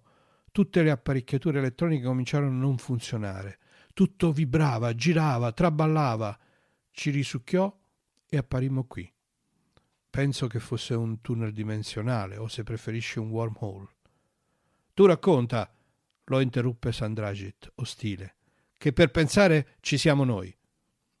In seguito, continua Tom, dopo aver ispirato profondamente, uscimmo da quel che diavolo era a una velocità tremenda, vivi e interi, ma col reattore Bussard non operativo e i sistemi di mantenimento vitale in crisi. Il radar funzionava solo a intervalli e in uno di quelli localizzai Tetis. Abbiamo avuto molta fortuna. È l'unico pianeta che gira attorno al Sole Achille e non è neppure molto grande. Pregando perché la sua atmosfera contenesse ossigeno libero, accesi i propulsori di posizione per permettere alla Santa Ana di descrivere un'iperbole intorno al pianeta e così ridussi un po' la velocità. Ugualmente entrammo nell'atmosfera molto veloci. La nostra crionave fu assemblata nello spazio e non era stata disegnata per rientri planetari, così non aveva aerodinamica e nemmeno tempo per usare le navicelle di salvataggio. Mi tuffai nell'aria di questo mondo, ringraziai Dio quando lo spettrografo mi informò che c'era un 22% di ossigeno, persi metà dello scudo di protezione, ma riuscii a ridurre ulteriormente la velocità. Ne uscii di nuovo e al terzo rientro continuai ad abbassarmi e a pregare che la struttura resistesse. Sei un signor pilota, ironizza Kostilkov. Guarda, collega, la probabilità che una nave con le caratteristiche della tua Santa Ana resista a un rientro senza andare in pezzi e per di più in controllo manuale è praticamente zero, lo sai? Praticamente, ma non letteralmente, precisa Tom. I suoi occhi azzurri brillano alla luce del fuoco mentre continua a ricordare. Il fatto è che ci riuscimmo. Uscimmo dalla cappa di nuvole arroventati, ma ancora con lo scudo di protezione o quel che restava di esso in un solo pezzo, solo per incontrare un'altra sorpresa. Apre le braccia e sospira. Beh, voi l'avrete visto meglio di me dall'orbita. Non so se questo atollo a forma di ferro di cavallo è l'unica massa di terra emersa di tutto il pianeta, ma non ce ne devono essere molte di più grandi né molte di più. Tutto il resto è una zuppa di alghe e molluschi, voraci, e che paiono non avere la benché minima intenzione di colonizzare la terraferma nei prossimi 100 milioni di anni. Scusa Tom, ma durante un rientro planetario con una nave senza aerodinamica atmosferica non è preferibile ammarrare invece di atterrare sulla Terra? dubita Victor Anaganda. Giusto. Ora è Kostilkov e non Tom che risponde al suo compagno. Ma di preferenza vicino a una massa di terra che i sopravvissuti possano raggiungere a nuoto. In acqua, uno scudo danneggiato dalla frizione affonda velocemente, molto velocemente. Fu esattamente ciò che accadde, concorda con modestia il capitano Thomas, sempre guardando il fuoco. In meno di tre minuti la Santa Ana andò a fondo. Non riuscimmo nemmeno a raggiungere le navette. Le cinture di sicurezza di Kiro Mukagami si ruppero quando sbattemmo sull'oceano. Morì all'istante, col collo rotto. Sua moglie Agnieszka restò al suo fianco, piangendo isterica mentre l'acqua saliva continuamente. Catherine e io riuscimmo a trovare un gommone. Lo caricammo con tutto ciò che ci sembrò utile e fuggimmo giusto in tempo per evitare il risucchio di 15.000 tonnellate di nave criogenica che affonda con 5.000 vittime all'interno. Cazzo, dice sinceramente Sandrajet Kostilkov e per la prima volta si permette il contatto fisico con Tom. La sua mano, che inguainata nel costume tensoattivo pare di cromo liquido, si posa sulla spalla dell'ex pilota della NASA. E cosa è accaduto a tua moglie? Tom si alza in piedi, si allontana dal fuoco e poi si gira sui talloni. Le fiamme illuminano stranamente la sua figura. Questo è un mondo di merda, Sandraget. A volte penso che invece di Tetis avrei dovuto chiamarlo inferno marino. Ci sono pochi esseri che escono dall'acqua, ma dalla spiaggia Ambrotos e io abbiamo visto affiorare tra le onde pinne dorsali di più di venti metri di altezza. Niente di strano. Anche sulla terra gli animali più grandi vivono o hanno vissuto nel mare. Ma ti immagini la dimensione dei mostri che nuotano là sotto? È una domanda retorica, Così prosegue, senza aspettare risposta. Non so se l'ha attratto il rumore dei motori o se semplicemente si lancia contro tutto ciò che nuota o si muove. Il primo attacco da sotto verso di noi ci sbatté diversi metri sopra l'acqua. Io ebbi fortuna. Caddi più lontano e solo. Catherine era rimasta intrappolata nel cordame. Forse, dal momento che il gommone era più grande, al super squalo parve un boccone più appetitoso. La bocca che emerse era larga mezzo chilometro. Più che morderla, la inghiottì. Tornò a sedersi. E poi, non credo in Dio ma forse quel giorno Dio credette in me. Non so quante ore nuotai, né con quanta incredibile fortuna evitai di essere divorato mille volte avendo quest'isola davanti, ma mi ricordo quando vi arrivai, mezzo incosciente, che qualcosa mi tirava per togliermi dagli scogli. Al risveglio lo vidi e gridai. Fu così che conobbi Ambrotos. Entrambi gli occupanti della Ilia Warszawski rimasero muti finché Victor Anaganda ruppe il silenzio pensieroso. Tom, è una buona storia. Potrebbe essere vera. E il tuo dolore nel raccontarla pare autentico. Ma non ti dispiace se non ci crediamo, vero? Dispiacermi? Tom ride brevemente e accarezza il fianco di Ambrotos. So che suona incredibile. Se un altro me la raccontasse, nemmeno io ci crederei. Sandragit si alza brusco ma la sua arma non è puntata su Thomas Rasmussen quando dice Senti, Tom, la diplomazia non è il mio forte, così parlerò chiaro. Sembri più umano di qualsiasi servo dei WAD che abbiamo mai incontrato, e credimi, ne ho incontrati un sacco. Ma le regole sono regole. C'è una guerra là fuori proprio adesso, capisci? Noi contro questa sporca razza di telepati schiavisti e più di una volta ci hanno ingannato con le loro imitazioni umane e altri trucchi. Non possiamo correre rischi. E per autentica che possa apparire la tua storia, per favore, 412 anni. È molto difficile da credere, sai? Alza l'arma, quasi con riluttanza. Perciò adesso Victor ti prenderà un campione di DNA. Lo analizzeremo nel laboratorio della navicella e confronteremo i tuoi parametri con quelli che appaiono negli archivi e se tutto concorda, domani salirai in orbita con noi e in meno di tre giorni sarai di nuovo sulla Terra. Ma questa notte evita di avvicinarti a meno di dieci metri da noi. Lascerò attivi gli allarmi perimetrali e connesso il sistema di fuoco automatico. Sarebbe una scocciatura aspettare tanto tempo per essere recuperato e poi morire per mano dei tuoi salvatori. Questo è tutto. Ti sta bene? L'ex capitano pilota della NASA sorride sempre accarezzando il fianco di Ambrotos, che non ha smesso di mangiare per un secondo. Suppongo di non avere altra scelta, dice infine. Se mi rifiuto mi sparate subito, vero?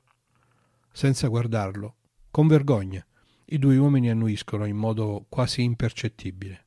Tom si fa avanti, offrendo il braccio muscoloso. Allora, forza! Victor fa il gesto di avvicinarsi, coperto dall'arma di Sandrajit, quando l'unico sopravvissuto della Santa Ana retrocede di un passo, ma a una condizione. Prima di andarcene da qui dovete aiutarmi a uccidere Ambrotos. È l'unico modo per evitare che continui a soffrire. Colonized and hypnotized, be something. Sterilized, dehumanized, be something. Well, take your pay. And stay out the way. Be something. Ah, do your best, but fuck the rest. Be something. Well, lately, it's been mighty hard to see. Just searching for my lost humanity. I look for you my friend, but do you look for me?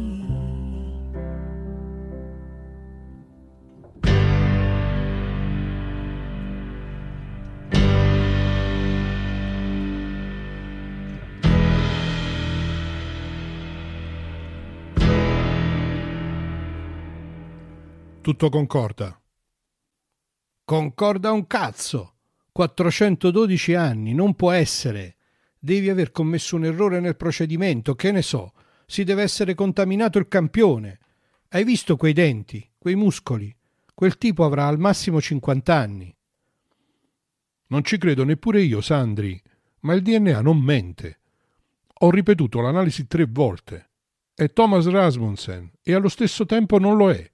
Qualcosa, non saprei dire se siano stati il sangue e la carne di Ambrotos, ma qualcosa ha modificato i suoi geni, impedendo che il suo orologio di deterioramento interno continuasse a funzionare. Le sue cellule sono eterne, i suoi neuroni danneggiati possono ripararsi e i suoi organi perduti si rigenerano. È immortale, o perlomeno tremendamente longevo. E io sono un WAD buono. Inoltre ci sono i resti della nave. Tu stesso li hai localizzati poco fa col mini satellite che abbiamo lasciato in orbita. Molto convenienti quei resti, tanto che paiono una falsa prova. Tonnellate di relitti sul fondo di un oceano di 15 km di profondità, deformate dalla pressione, dalla corrosione e dal tempo fin quasi a essere irriconoscibili. Per caso ti sei portato il batiscafo pieghevole? Perché se lo hai fatto non ci resta che andare là sotto a dare un'occhiatina. Questo relitto è relativamente vicino all'isola e la direzione della corrente coincide. Relativamente vicino, come no? Più di 50 chilometri. Avrebbe dovuto nuotare per quasi 12 ore. L'essere umano è capace di sforzi incredibili in condizioni estreme. Si conoscono diversi casi. Victor! E allora? Dobbiamo credere a tutto? Che è vissuto qui 412 anni facendosi beffe della morte grazie alla carne e al sangue di questa lumaca aliena? E poi conversando con lei senza impazzire? Io sono ateo, lo sai, ma tutto questo mi suona molto simile alla comunione cristiana. Che crede in me non morirà, io sono la resurrezione e la vita e tutte quelle altre storie. Mi rifiuto di accettare un Dio in versione lumaca extraterrestre, per quanto sia telepatico e, dimostra- e dispensatore di immortalità. Forse anche Cristo aveva un Ambrotos. Guarda che non è l'ora del tè con i pasticcini né il momento per la teologia a buon mercato. E non te ne andare per la tangente. Pensa bene, Victor, e se fosse vero, che gli diciamo al centro di controllo? Che abbiamo incontrato il segreto dell'immortalità su questo pianeta dimenticato e che non possiamo utilizzarlo perché abbiamo fatto una promessa a un naufrago che dice di avere quattro secoli e invece può essere matto come un cavallo? Tom non è per niente matto. Vorrei vedere te dopo quattro secoli su quest'isola di Mer. Un momento. Ti conosco, Sandracit Kostilkov. A che stai pensando? Che dovremmo portare quella lumaca viva sulla terra, sia come sia. Pensa a ciò che significherebbe, Victor. Decorazioni, ricchezza, fama. Dichiariamo malato di mente quel Rasmussen e poi... E poi che? Tom dice che la malattia con cui la razza di Ambrotos l'ha punito sta avanzando. L'effetto bioestatico delle sue cellule sugli organismi degli altri funziona ogni volta di meno. Secondo lui, i pochi anni di cui sembra invecchiato sono stati tutti nell'ultimo mezzo secolo. Bene, allora può essere, sempre che sia vero ciò che dice, che non ci siamo imbattuti nell'immortalità, ma in una longevità estrema. È quasi lo stesso in questo caso. Non ti piacerebbe poter vivere 300 anni? E poi, chi può dire che negli ospedali e laboratori della Terra non possano curare quel maledetto lumacone. La nostra medicina è progredita molto dopo i regressi della guerra antiscienza. Dobbiamo almeno provarci. Non so. Significherebbe tradirlo. Giocare sporco, come togliere un osso a un cane o un giocattolo a un bambino. Questo maledetto lumacone, come tu lo hai chiamato, è stato l'unico amico di quest'uomo per più tempo di quanto noi usiamo il motore Hawkins. Tu hai mai avuto una relazione tanto lunga? Non stiamo parlando di me, Victor, ma ragiona. Chiedere aiuto per uccidere l'essere grazie al quale è sopravvissuto tutto questo tempo? Non ha nessuna logica. È la prova che Rasmussen è pazzo e le promesse fatte ai pazzi non hanno valore. Se Ambrotos è tanto malato come dice lui e non può morire, allora sarebbe logico. Eutanasia. A proposito, già che stiamo parlando di questo, come pensi di uccidere un essere immortale? Se Rasmussen realmente ha rigenerato membra e organi perduti, la lumaca può essere peggio. Con una testata termonucleare al plasma di media grandezza. Volatilizzerebbe la sua ultima molecola, non ci sarebbe nulla da rigenerare. Merda, sì. Questo potrebbe funzionare, ma Si finirebbe col contaminare mezza biosfera con l'onda espansiva e la radioattività. Si potrà rimediare. E se non lo si potesse fare e dovessero scomparire squali giganti e granchi telescopio, a chi importerebbe? Nessuno tornerà mai su questo pianeta, Sandri. È molto lontano da tutto e senza terre emerse il suo valore militare è nullo. D'accordo, questo mondo è una merda, nessun umano vorrà mai visitarlo e potremo giustificare come atto di patriottismo il riempirlo di radioattività per renderlo inutilizzabile come possibile base dei WOAD, che respirano ossigeno anche loro. Ma ci penserei due volte prima di spargere il materiale genetico di questo Ambrotos per tutto il pianeta. Se qualche cellula sopravvive all'esplosione e finisce in acqua, al massimo nel giro di poche decine di anni potrebbero esserci milioni di suoi figli a strisciare sul fondo di questo oceano. Oh, aspetta. Vecchia volpe che non sei altro. Il tuo piano è tornare per vedere se qualcuno di loro ha superato la malattia con cui castigarono il genitore. No, Sandri. Se tutto ciò che Tom dice è vero, e già abbiamo visto che ciò che ci ha raccontato fino ad ora lo è, la razza del suo amico immortale è tanto avanti in medicina rispetto alla nostra che non potremmo nemmeno immaginarlo. Non so quale sia stato il crimine di Ambrotos, ma deve essere stato grave. Un'eternità di vita e dolore senza la possibilità di riprodursi non è una pena lieve, perciò non deve essere nemmeno rimediabile per mutazione spontanea o trucchi del genere. Supponendo che dopo una testata termonucleare al plasma resti qualcosa. Questo è ciò che Ambrotos ha raccontato a Tom. Non vuol dire che sia la verità. Mi è difficile bermi una storia di un essere vivo teletrasportato su questo mondo, per di più senza nave né motore Hawkins. 412 anni fa, quando Thomas Rasmussen pilotava la Santa Ana, non si conoscevano né i wormhole né il motore Hawkins. Se mi ripeti ancora una volta ciò che disse quel Clark, che una tecnologia sufficientemente avanzata non si distingue dalla magia, ti cavo un occhio. D'accordo, Ambrotos si è comportato male, lo hanno punito con questa, chiamiamola mutilazione incurabile, lo hanno spedito a calci in questo buco del culo dell'universo e arriviamo noi che, come ringraziamento per aver prolungato di quattro secoli la vita di uno stupido ma fortunato capitano della NASA, lo uccidiamo? Ti pare giusto? Rasmussen è pazzo, ma noi potremmo avere un minimo di gratitudine in nome dell'umanità. Mi parli di gratitudine e in nome dell'umanità. Non ti arrendi mai, eh? Non è a te o a me che deve sembrare giusto, Sandri, ma a Ambrotos, o al massimo a Tom, che lo conosce come nessun altro, e se quei due credono che sia la soluzione migliore, sarà per un giusto motivo. Ah, quel matto di Rasmussen. Davvero credi che quella lumaca comunichi con lui? Finora non l'ho mai sentita dire niente.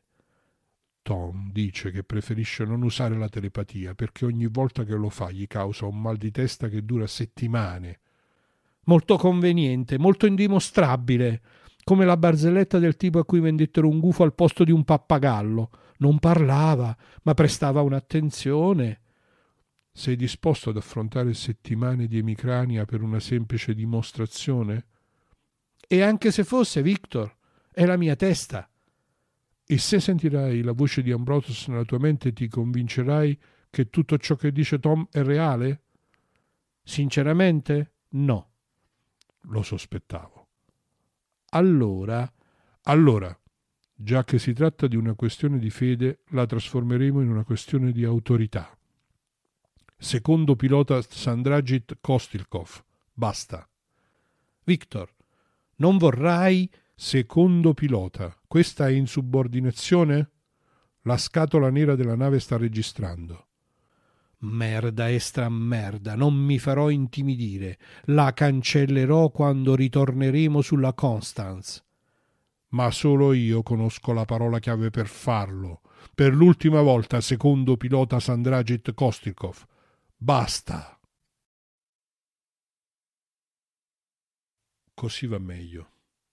Ascoltami bene, secondo pilota.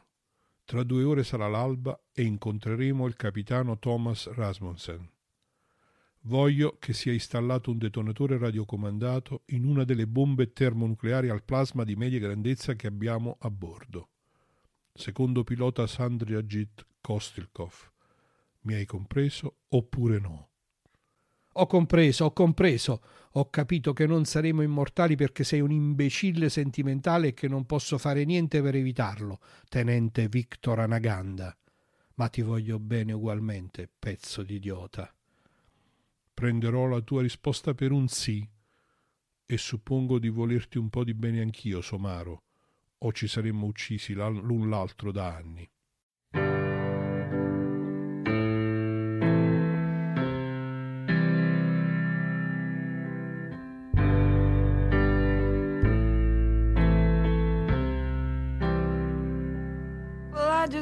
Dopo aver superato la regressione tecnologica causata dalle guerre antiscienza, quando avevamo scoperto il motore Hawkins, l'antigravità e l'effetto tensoattivo, abbiamo incontrato gli WAD e il loro impero di razze asservite e controllate telepaticamente. Sono 24 anni che combattiamo con loro. Quasi senza fiato il tenente planetologo Victor Anaganda conclude frettolosamente il suo breve riassunto e alla fine si arrende. La sua maglia di fine cotone blu è inzuppata di sudore. Tom, per favore, potremmo camminare più lentamente. Qui fa caldo e non abbiamo nessuna fretta. Thomas Rasmussen si ferma vicino a quelli che sembrano pezzi di un'immensa armatura medievale, anche se ha troppe braccia per essere umana. Questo è il granchio telescopio adulto che Ambrotos ha ucciso, quando io ero già arrivato qui da circa 120 anni. Si volta verso l'altro uomo e confessa all'improvviso. È strano. Tanto tempo a sognare di tornare sulla Terra e adesso quasi mi dispiace lasciare quest'isolotto, questo mondo. 412 anni. Me lo sono ripetuto molte volte ma non mi sono sembrati così tanti. Sono stato felice qui, Victor.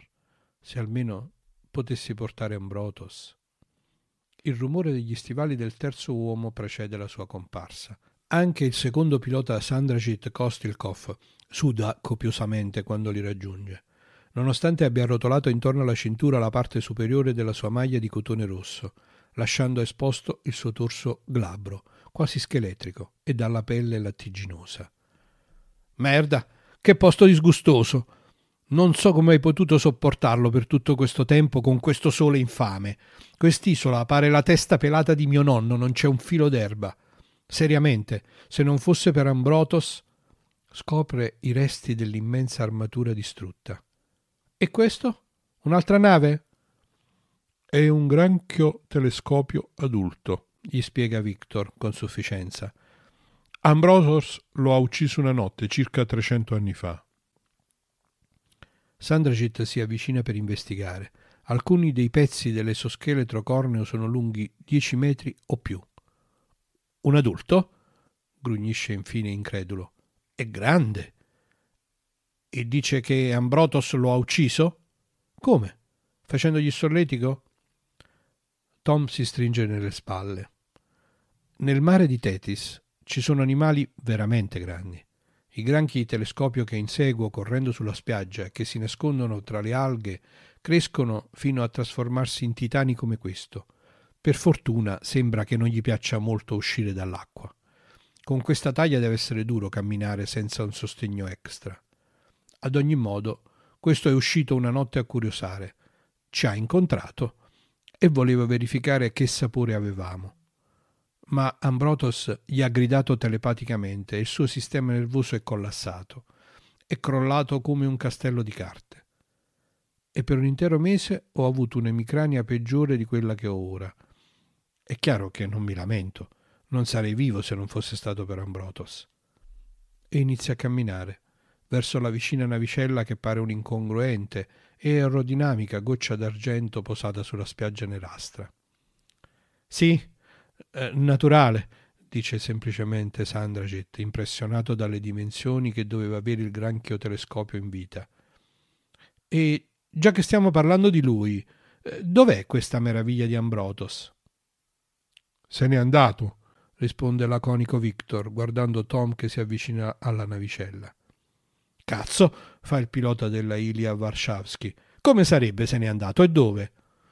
Ha strisciato sulla spiaggia È entrato in acqua e si è diretto in profondità lungo il canale del vulcano sommerso, spiega Tom, sfregandosi le tempie senza guardare indietro.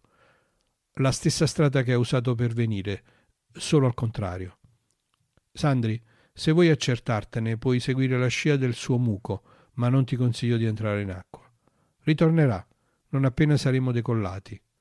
Non voleva obbligarci a mantenere la promessa. Tom, ti giuro che. comincia a dire Sandragit, ma Victor lo interrompe. Non dire niente, Sandri. Tom mi ha ripetuto quasi parola per parola la nostra discussione di questa notte. Ride senza convinzione il tenente planetologo. Ambrotos gli ha raccontato tutto questa mattina. Per questo ha mal di testa. E dopo aver visto ciò che è capitato a questo granchio telescopio, formato famiglia, mi rallegro molto di esserci decisi a fare la cosa giusta. Anche Ambrotos e io ne siamo contenti, commenta Tom, giunto alla superficie riflettente della Ilia Warszawski. Non gli piace uccidere. Per un immortale la vita è sempre preziosa, anche quella delle altre persone. Né Victor né Sandracit rispondono. Sono entrati nella navicella orbitale. Alcuni secondi dopo, facendolo passare attraverso lo scudo tensoattivo, estraggono un piccolo ma pesante cilindro, tanto che sudano come galeotti ai lavori forzati quando lo depositano sopra la spiaggia, dove affonda per diversi centimetri. Qui c'è ciò che gli hai promesso, dice il tenente planetologo una carica termonucleare al plasma di media dimensione. Penso che dovrebbe bastare. La detonazione si controlla a distanza. Ma come sapremo quando attivarla? E se il tuo amico non ce la fa tornare su questa spiaggia prima che la Constance Duvalier lasci il sistema? Da quel che abbiamo visto non è precisamente molto rapido. Arriverà, risponde molto fiducioso Thomas Rasmussen dà un'ultima occhiata al misero isolotto su cui ha vissuto per tanto tempo e mormora ci starebbe bene una croce o qualcosa. Ma non avrebbe molto senso. L'esplosione la distruggerebbe. Poi sospira, scuote il capo e dice Andiamo. Attraversa la superficie tensoattiva ed entra in una nave umana per la prima volta dopo 412 anni.